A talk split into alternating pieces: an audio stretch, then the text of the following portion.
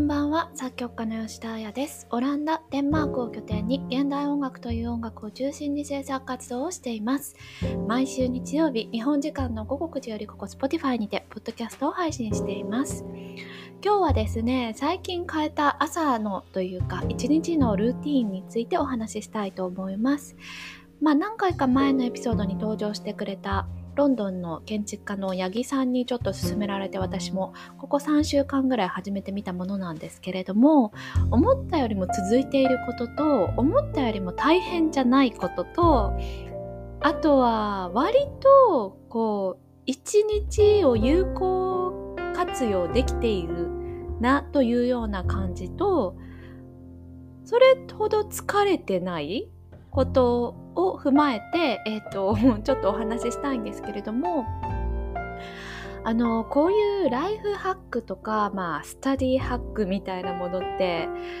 成功者が語るから意味があるみたいなところあると思うんですけれども、私は成功者でも何でもないですし、年商何億みたいな人でもないので、何かの役に立つとは思えないんですが、そんな人でも気持ちよくいられる一日の過ごし方みたいな感じで、お聞きいただければ幸いです。で、何かと言いますと、簡単に朝7時から仕事をすることです。で、これに関しては、そんなのやってる人多いっていう話でもあるとは思うんですけれども、フリーランスって割と本当に職場が家からすごい近かったりだとか、あとは本当に家で仕事をする人にこそおすすめしたいなと私は思っています。っていうのもですね、7時から働くって慣れてしまえばそんなに大変じゃないです。あとはフリーランスとかだと逆にこういつでもやれるからこそ、どうしてもこうずるっと夜に回しがちなのも、あえて絶対7時から始めるって決めてやってしまうのが、私は結構新鮮で、なんか本当にそれはそれで良かったなと体が言っているような感じがします。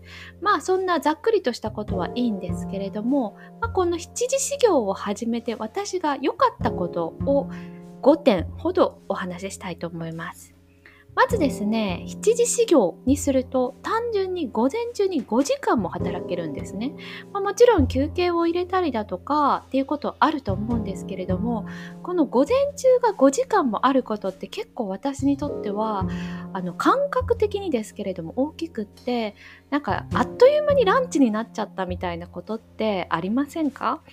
例えば9時とかに始業すると、割と本当なんかこうちょこちょこっとメール作業したりだとか、なんかこういらないことやっちゃってたりすると、あっという間に12時ぐらいになって、もうランチの時間だみたいな感じで、結局朝昼兼用のこう食事をしたりとか、そういうことって私は結構あって、でなんかそれはそれでいいのかなとも思うんですけれども、なんかあっという間にこう午前中が終わってしまうのをどうにかしたいなと思っていたので、じゃあもっと単純に早くから本当に始めて、で5時間って結構やっぱり体感としても長いので、5時間働けた後って割と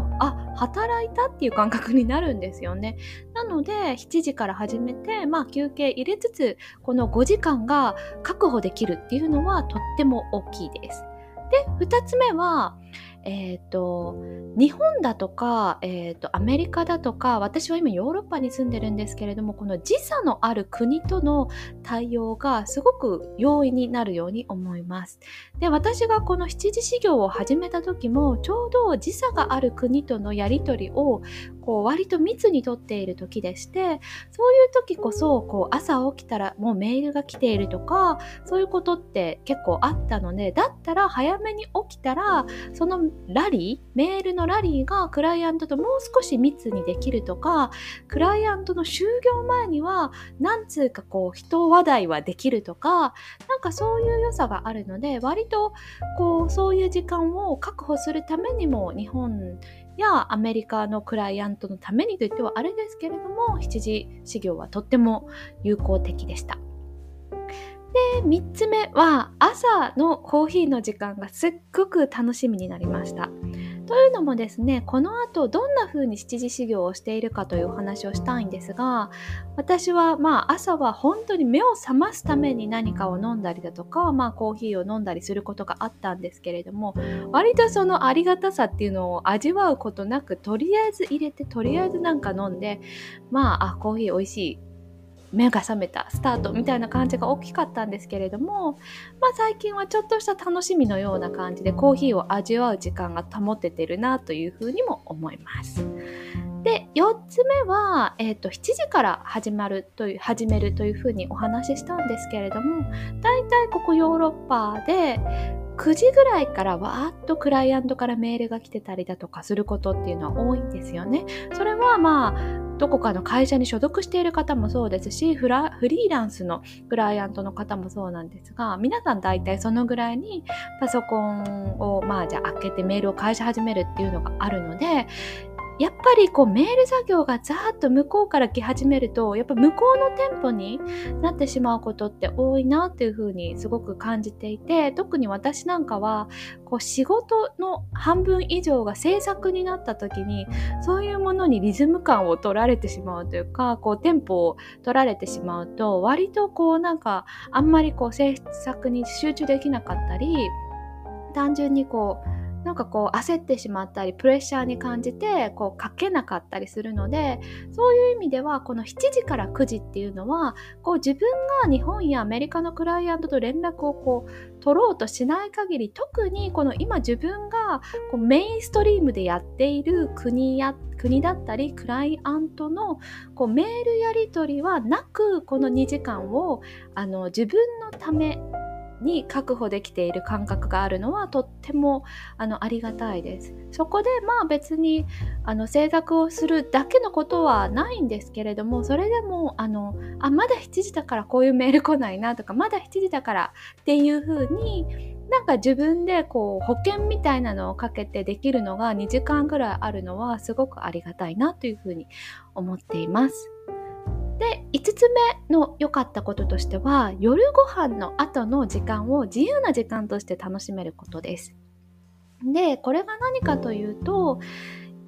これまでと言っては何なんですけれども、やっぱりフリーランスの良さではあり、ちょっと難しいなと思うところとしては、一日をどう過ごしても、どういうふうに自分で振り分けても、いいわけじゃないですか。すごくたくさん働こうとも、ちょっとだけ働こうとも、それでその方がいいならいいっていう話ではあると思うし、例えばじゃあ朝は午前中はお友達と会って、で午後から働いて夜も働くみたいな方もいらっしゃるとは思うんですけれども、私も時と場合によってはそういう風に、フリーランスの良さは活用したいんですが、家で割と仕事をするとか制作をするってなった場合、これまではやっぱり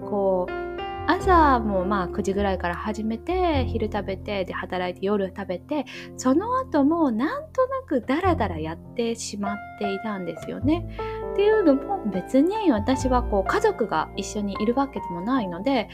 家族団らんの時間を取るとかっていうこともないですし、なんならなんかそれこそその時間は誰からもあんまりメールが来ないから制作に集中できるかなとか、そういうことがあったのと、やっぱりあとはまだ進められるなら進めておいた方が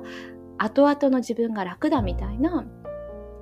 なんかざっくりした振り分けでなんとなく働いてることが夜ご飯の後もあったんですけれども、この7時始業にすると、ちょっとした言い訳として、7時から働いたから夜ご飯の後ちょっとだらっとテレビを見てもいいなと自分に許せる時間みたいなのができたなというふうに思います。別に生産性のある時間を夜ご飯の後に過ごしているかというと全くそうではないんですけれども、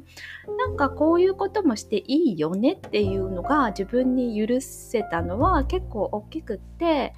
やっぱりなんかこんな暇あったら書けばいいじゃんってどっか自分で思っている節がなんか今まではずっとあったので、書けばっていうのは作品を書くという意味なんですけれども、なんかそういうだらっとした時間も人間必要だなと思って、そういう夜の時間をだらっと自分に許しながら過ごせてるのもすごい良かったですし、ネットフリックスとかって私ほとんど見たことがなくって、なんかたまになんかそれこそ1ヶ月だけとか決めてなんか見てたことはあったんですけれども、やっぱり皆さんがこう見ている話題とかについていけないことってあったんですよね。で、ああそういうのあるんだとか、なんかああ面白そうって思いながら見てなかったものをちょっと見れる時間ができたりとかして、あ、なんかこう話の種にもなるなって思うようなことはあるので、なんかそういう意味でもなんかこう自分の自由な時間で、かつ仕事をしなくてもいいと自分に許される時間を保てている良さはあると思います。そんな感じでざっくりですが、七支行の良かった点を今お話しいたしました。で、ここからは実際どんな風に始めたとか、どんな風にやっているかをざっくりお話ししたいなという風に思っています。でですね、この七支行、最初はやっぱり大変でした。っていうのも単純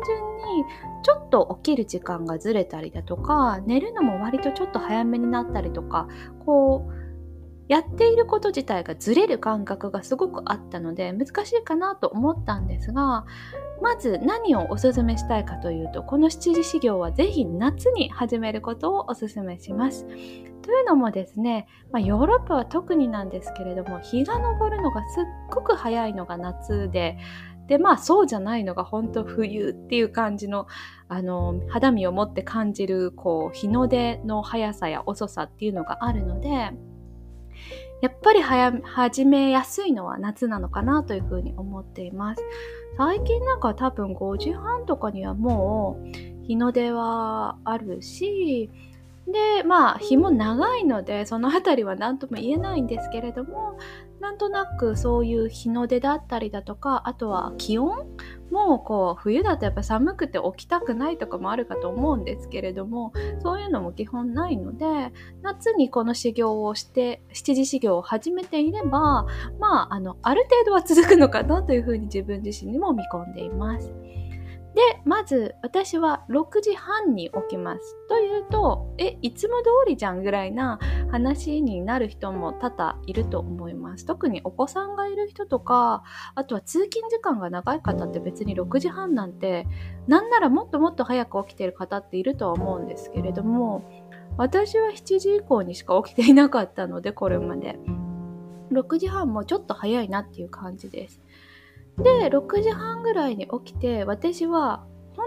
当にすぐにパソコンの電源を入れます。もう起きたその足で入れて、で、パソコンだったり、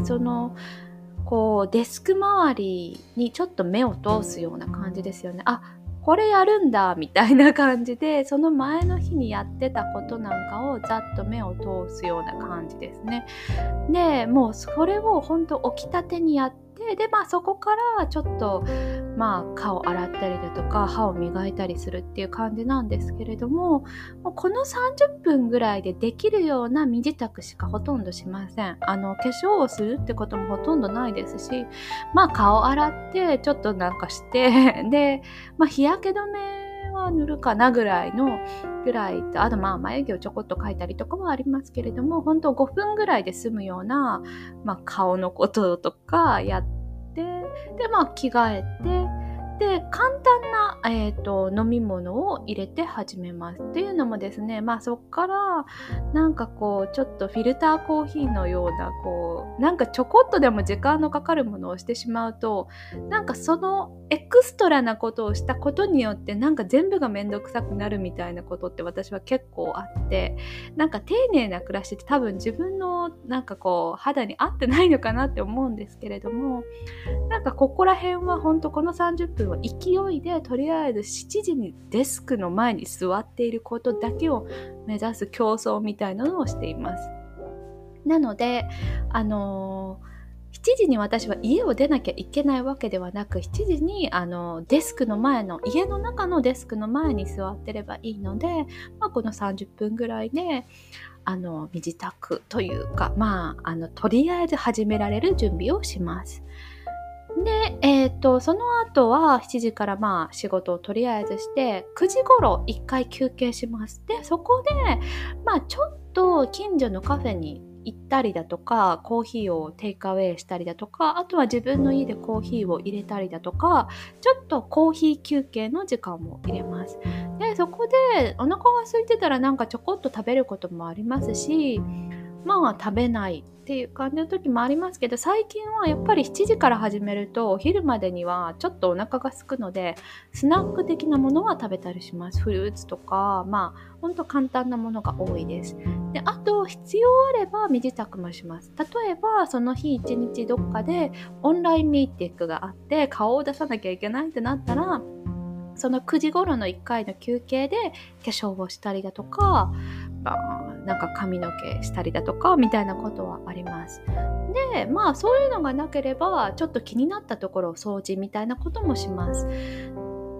でもそんなに大したことはしないっていう感じです。せっかく午前中5時間も確保できたのに、そこで例えば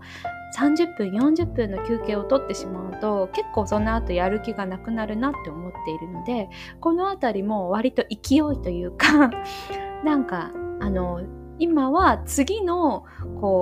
セカンドハーフというか、午前中の続きのために休憩をしているっていうのを自分の中で言い聞かせて、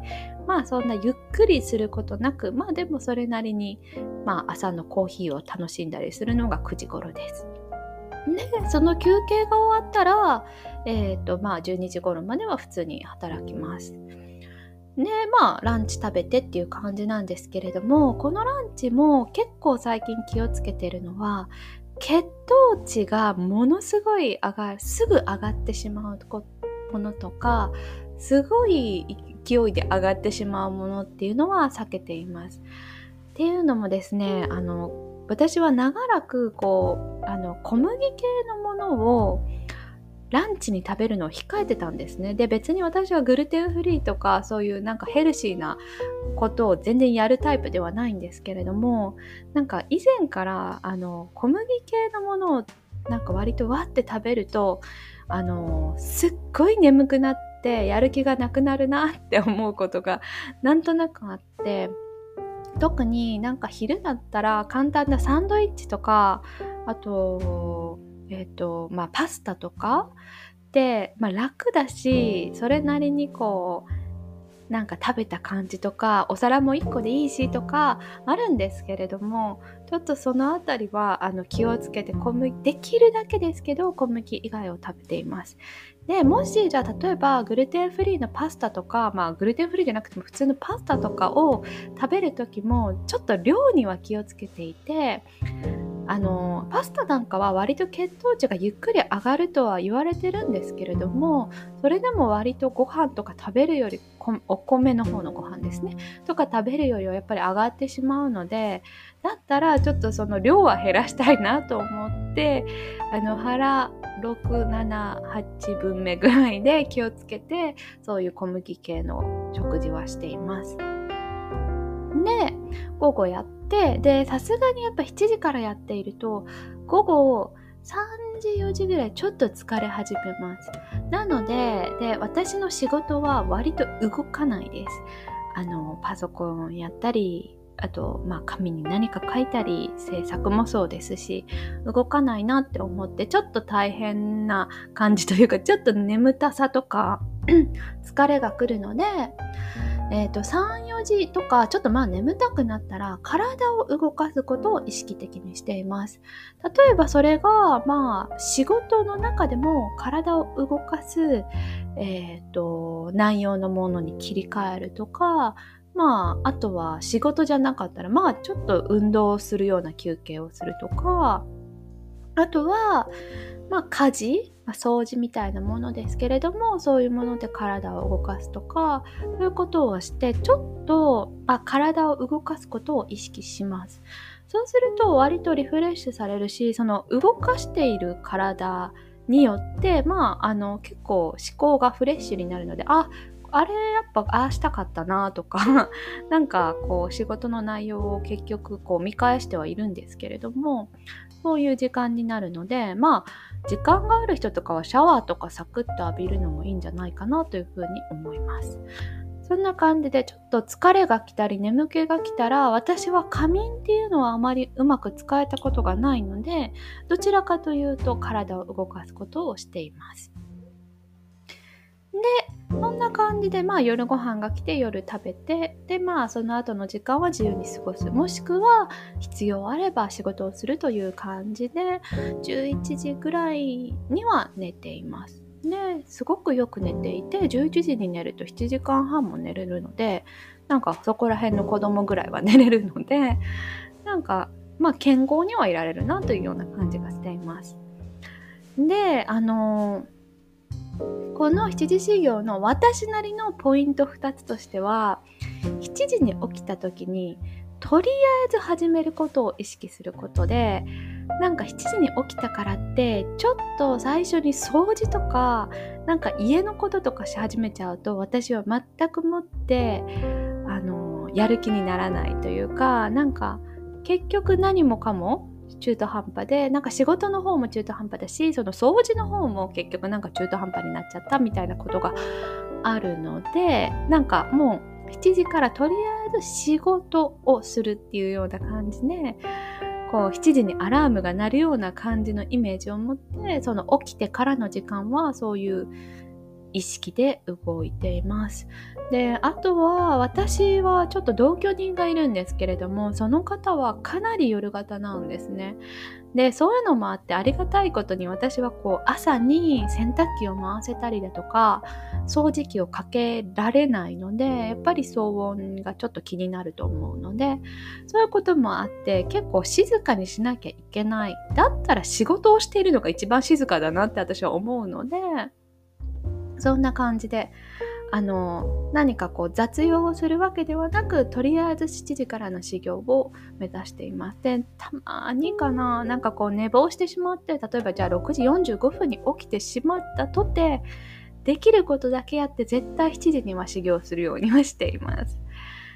で、もう一つのポイントとしては、夜の間に少し準備や片付けをしておくことです。で、これはなんか多分前のルーティンの話とかでも言ったと思うんですけれども、7時に始業するときになんか机の上があんまりにも汚かったら結構やる気失われるじゃないですか。とか、なんか嫌なことを嫌なまま置いて寝てしまって、次の日の朝7時からうわやる気なんないわ、あれまたやんなきゃみたいなのは避けたいので、こう例えばその翌日のやらなきゃいけないことを1つでも2つでもどっかに書いてから寝るとか、翌日の自分がちょっと感謝するような感じのことを前の日の夜にやっておくとか、それが別に仕事だけじゃなくって、片付けだったりだとか、あとはもっとしょうもないことで言うと、ちゃんと髪の毛を乾かして寝たら次の日の朝すっごい時間かけなくても、それなりに髪の毛溶かしたら、なんていうんですか、それなりになるじゃないですか。っていう感じで、なんか次の日のために 1,2 個だけでもいいから頑張っておくと、その次の日の朝起きた時に、あ、これぐらいはやっててよかったみたいな、あ、髪の毛といたらすぐできるわっていうような、ちょっと前の日の自分に感謝しつつ、気持ちよく始められるなという風な気持ちはしているので、そういうところだけは気をつけてやっています。そんな感じでですね、今回は、7時始業のすすめと言いますか、最近私がちょっと変えてみた夏の毎日のルーティーンについてお話しさせていただきました。作曲家とか他もそうですけど、クリエイティブな仕事をしている人がこういう何か決まった一日を過ごすことが、本当にそれがこう職業的に合っているのかとかっていうと、本当は多分違うのかなというふうにも思います。ただですね、私はこれをやる結構大事な目的としては、一つはもちろん仕事を効率よくやることっていうのはありますけれども、じゃあ作曲家とかそういうクリエイティブというかものを作る人に効率性が求められないとしたらですね、その次に私が大事だなと思うのは健康だと思うんですね。で、やっぱり細く長く働けることっていうのはすごく大事だと思っていて、特に物を作る人がこう一時的に何かこう爆発的に人に人気があるものを作れたりだとか、人が喜ぶようなものを作れたとしても、それがその人が続けて作れないと意味がないなと思うし、その爆発的な後が一番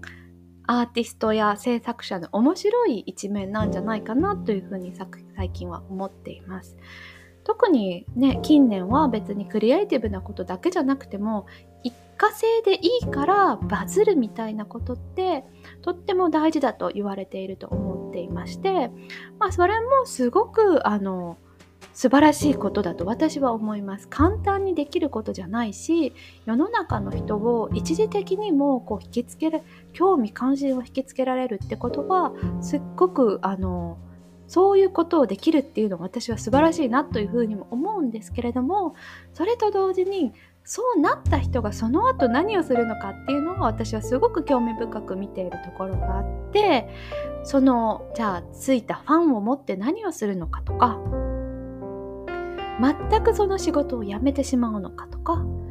で、その人がじゃあ30年50年後に何を作るのかっていうのを見ていたいなと思ったりもすることもあるので、私は別にバズるみたいなところの最前線には全く持っていない人間ではありますけれども、細く長く続けるために健康ではいたいなというふうに思うので、こういうルーティンをちょっと取り入れながらやれたらいいなというふうに思います。もちろん締め切り前とかはやっぱり夜働いたりだとかっていうこともあるかとは思いますし、じゃあ土日はどうするんだみたいな話も出てくるとは思うんですけれども、今のところ私は、特に用事がない限りは土日も同じスピードというか同じルーティンをしています。土日どちらも出かけることっていうのはちょっと私は最近はなくってというか、ずっとなくって、基本的には土日も働くイメージで私は自分の制作のスケジュールを組んでいるので、土日どっちかはこういう感じでしてますね。で、あとは土日どこか行くってなったらその人に合わせて動いたりだとか、出張ってなったら全然違う風にはなってしまったりはするんですけれども、この朝の時間の大切さは肌身を持って感じつつ、制作に取り組んでいきたいなというふうに思っております。それではまた来週日曜日に。